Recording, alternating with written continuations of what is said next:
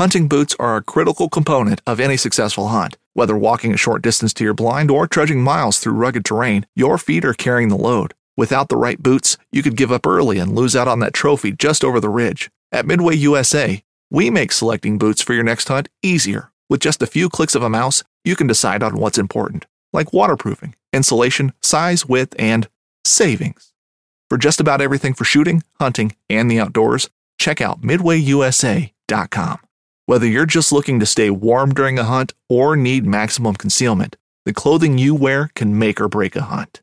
At midwayusa.com, we understand hunting clothing has come a long way with more meticulously crafted camo patterns, advanced scent control technologies, and weatherproof options to withstand the elements. Hunters have to wait until their favorite season, but shouldn't wait on gear, which is why Midway USA offers super fast shipping. When you're ready for your next system, log on to midwayusa.com.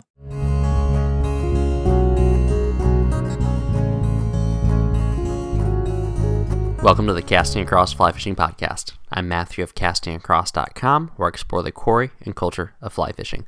This is episode 166 of the podcast, 166.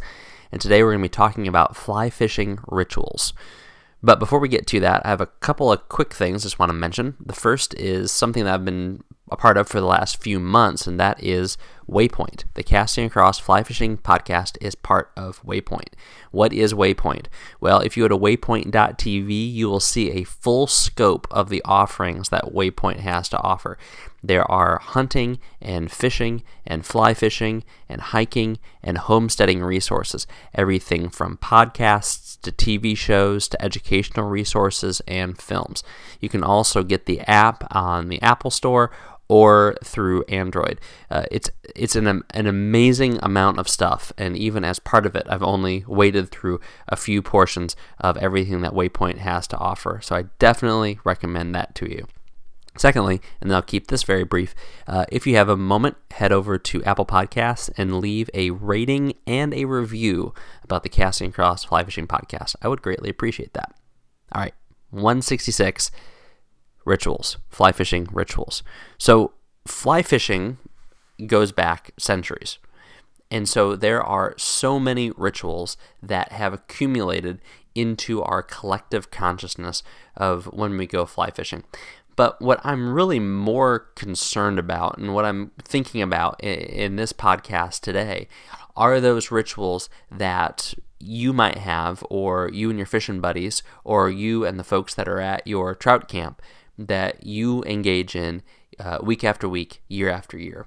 And I'll tell you why I've been thinking about this. I read an article yesterday um, from Meat Eater. So, Meat Eater, if you're not familiar with that, you, you should be. Uh, great resource. Steve Rinella, who you maybe know from the Meat Eater uh, TV show, um, which is on Netflix these days, but great hunting and fishing uh, content on there also. So, uh, this was an article that, again, came out yesterday from when this is being recorded called The Post Kill Traditions of North American Hunters. The Post Kill Traditions of North American Hunters by a gent named Patrick Durkin.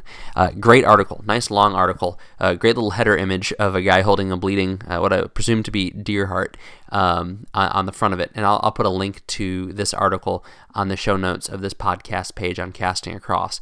Uh, but it's a great look at how there aren't a lot of of hunting rituals and traditions that we have in the United States, especially compared to places like Europe, where we really inherit a lot of our hunting methodology and, and heritage, where they have a rich history of hunting traditions, um, but we really haven't uh, adopted many of those.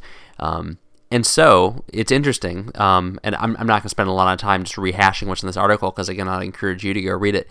But uh, he, uh, he he mentions things that people that are traditional uh, uh, rituals that have been done that people are, are, are, falling out of favor with today. I just want to read these because some of them are quite amusing.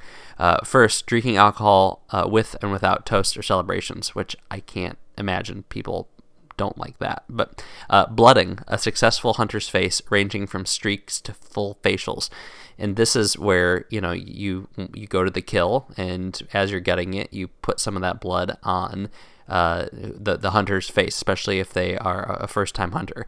Which again, for for somebody who who doesn't appreciate where that comes from and how that's been done before, um, it certainly seems barbaric, and you, might not be a fan of it if you if it's being done to you unwillingly. Uh, eating the animal's raw or cooked heart, liver, or tenderloins. Now, that one I really can't wrap my head around. Like, who would have a problem with eating a cooked piece of meat? You might say, "Oh, it's it's it's the heart. It's it's meat. It's all it is is meat. It's a different part of meat." That that's something that I've never understood. Like someone who says, "Oh, you know, I could never eat a, a, a pig's foot."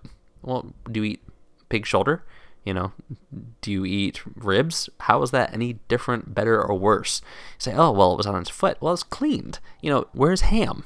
Ham is its rear end. So if you have a problem with, with you know the, the, the location of meat uh, before you eat it, then then you got a lot of a lot of problems. All right. Anyway, um, giving silent or audible thanks, tributes, or prayers, sometimes while kneeling.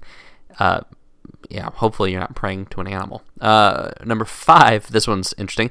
Hanging uh, a buck's genitals uh, from a branch near the gut pile. I don't know much about this. I haven't researched it. I'm a little afraid of Googling it and, and seeing what happens.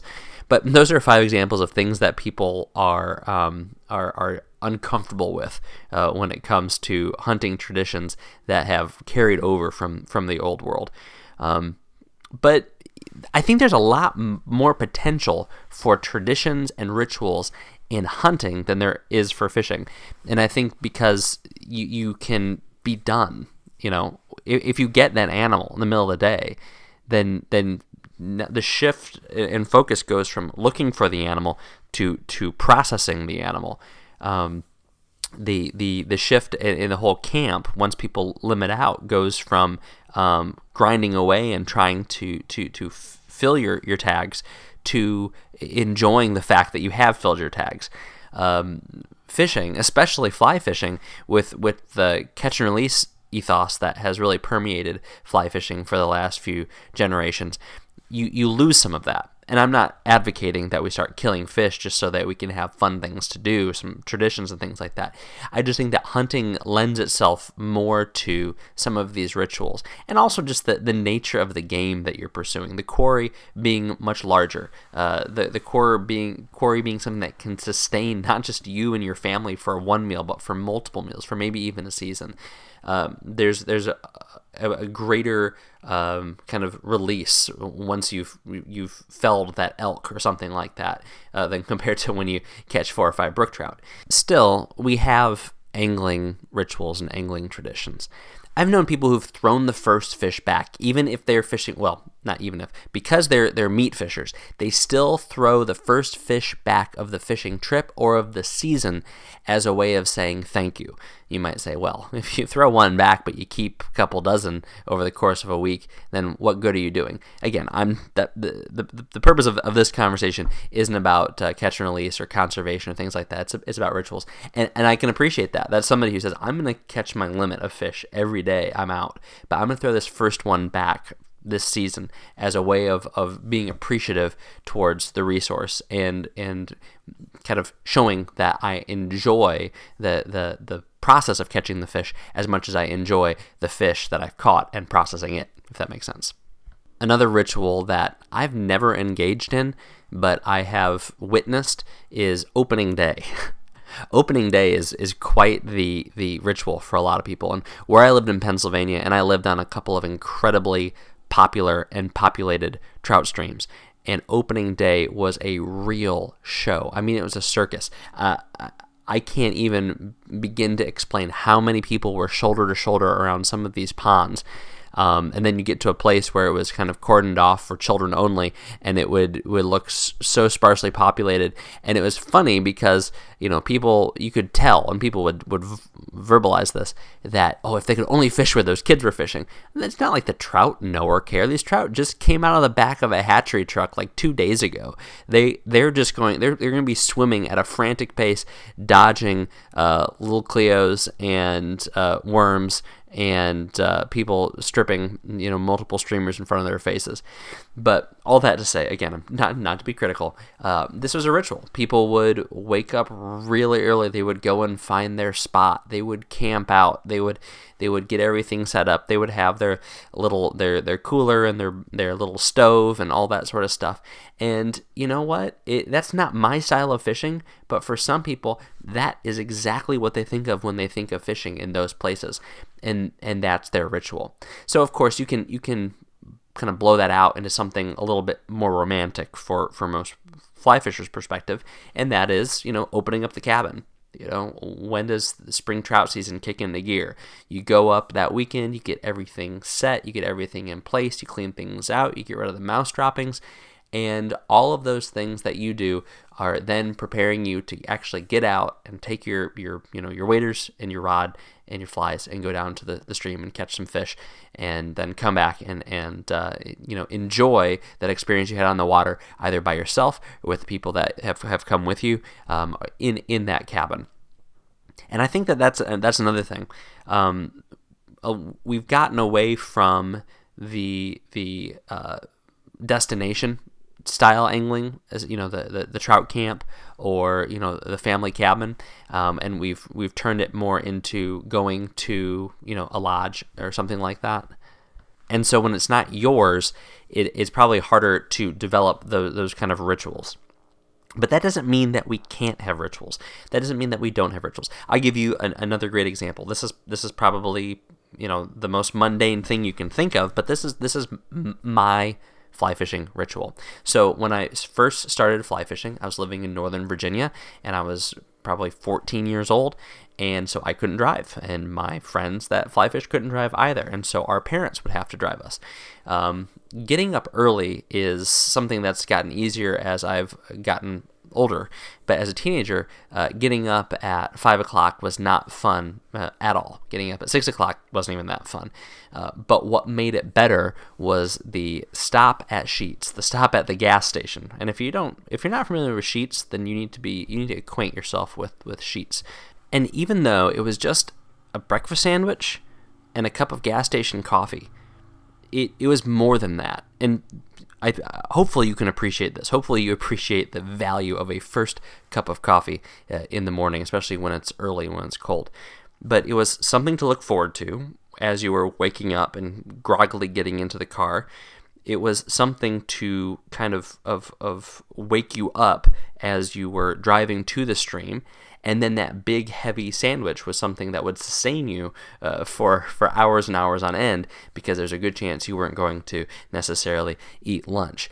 And so even though it was something simple, it was something that happened every time and it was something that had value and it, it increased the, the the enjoyment of of the day fishing. And I would say that's something that has continued on to this day where I rarely make myself a cup of coffee before I, I go fishing. I usually buy it and I usually stop someplace where I can get something to eat. And that might sound, again, unimpressive compared to some of the more elaborate fly fishing rituals that exist out there at some of these legacy uh, trout camps.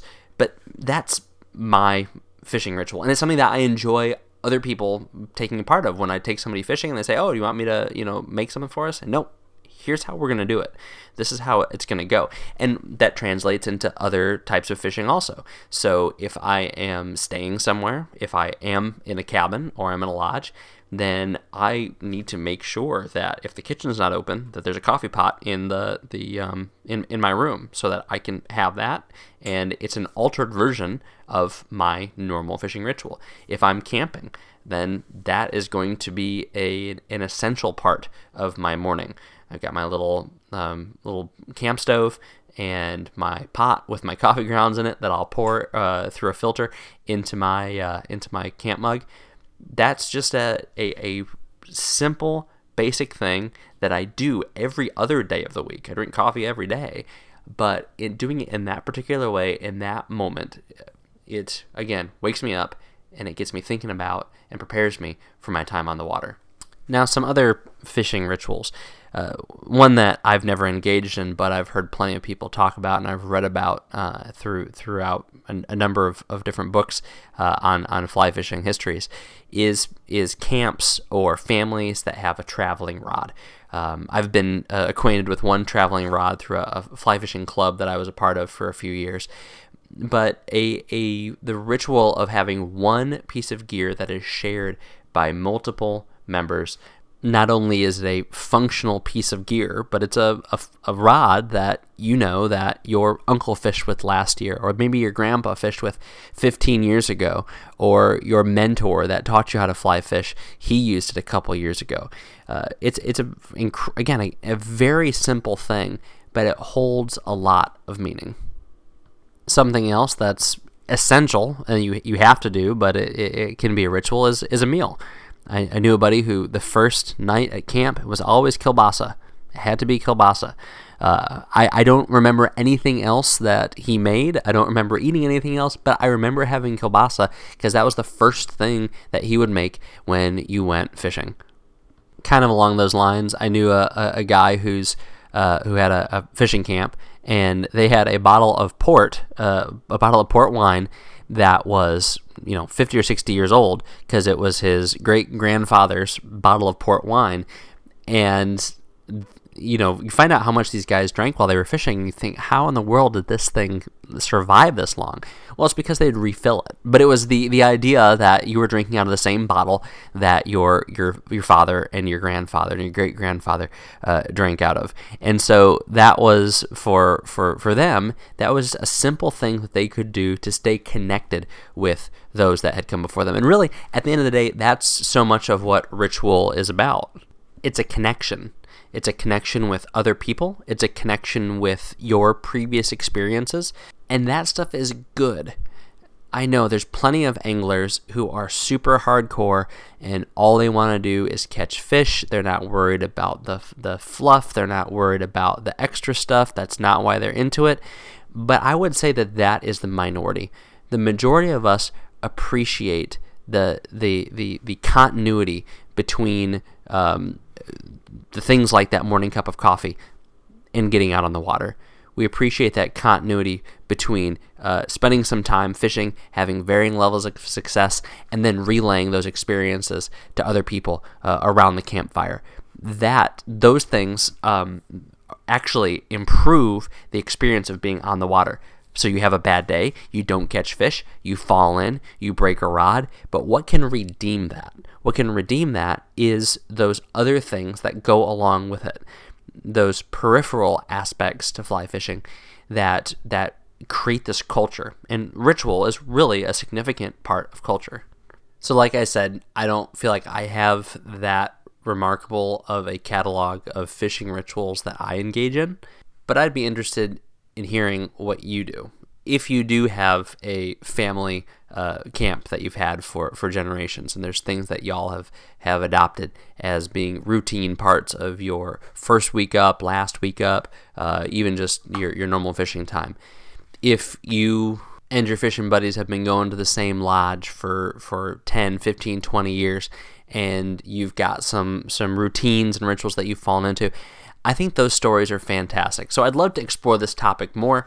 Um, again, uh, it, it, was really kind of thought provoking to think about just how there are hunting rituals and there are fishing rituals, but we might not have them in the same way that perhaps our, our ancestors did 100 or 200 years ago, or certainly before coming to the United States.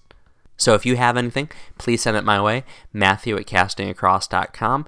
Uh, bare minimum, I'll get back to you and tell you how much I appreciate it, but we'll see. It might get included in a, a podcast or an article or something coming up in the near future. This week on castingacross.com, the first article is called Fishing the Gray. Fishing the Gray. And I uh, refer to New England's uh, kind of winter and early spring as the gray season, which of course is followed by the mud season. But everything is just cold, even when we don't have snow, and we usually do have snow. Uh, things just get very gray, and uh, especially in these really short days where it starts getting dark around 3:30, 4 o'clock, um, everything's just gray. And so the last thing that would make sense would be to go out and fish in conditions like that. However, there's good fishing to be had, and fishing is better than no fishing. Uh, I don't even want to call it bad fishing because bad fishing presupposes that uh, fishing is all about results, and we know that's not true.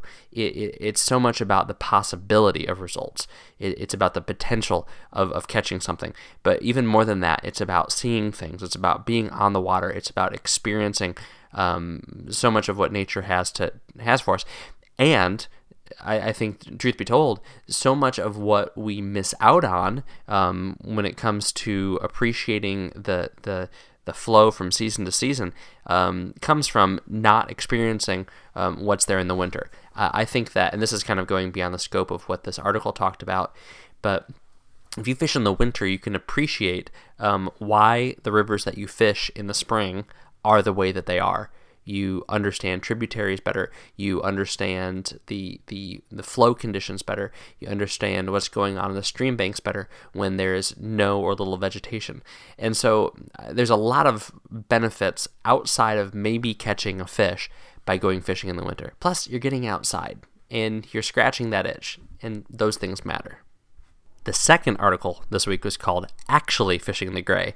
So uh, the first article got a lot of, of readership. And I, I'm always skeptical, like when, when something just pops for whatever reason. Like, why did that get so many people's eyes on it?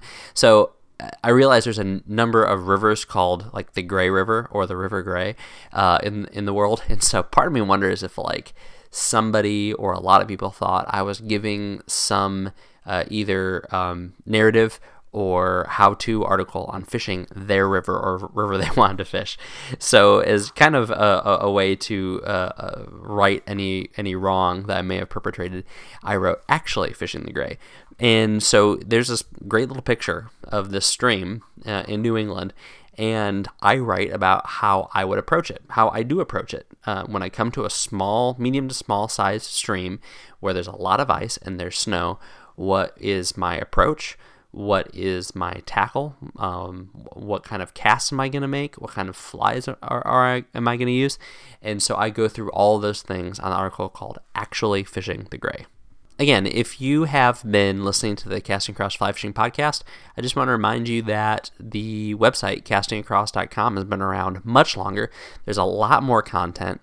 Um, oftentimes, what I talk about on the podcast is derivative from an article or articles that I've written on the podcast. So if you want a little bit more, or and you want it maybe in a more concise manner, uh, then I would encourage you to go to castingacross.com. If you want to know if there's something that's there, um, if you have an idea for something, please let me know. Matthew at castingacross.com. Love to hear it. This week's recommendation on the podcast is what I mentioned earlier. It is that article from Meat Eater. So, um, Meat Eater, I I enjoy the the Meat Eater show. Again, Steve Rinella's show on Netflix. Uh, it's it's just a good hunting show.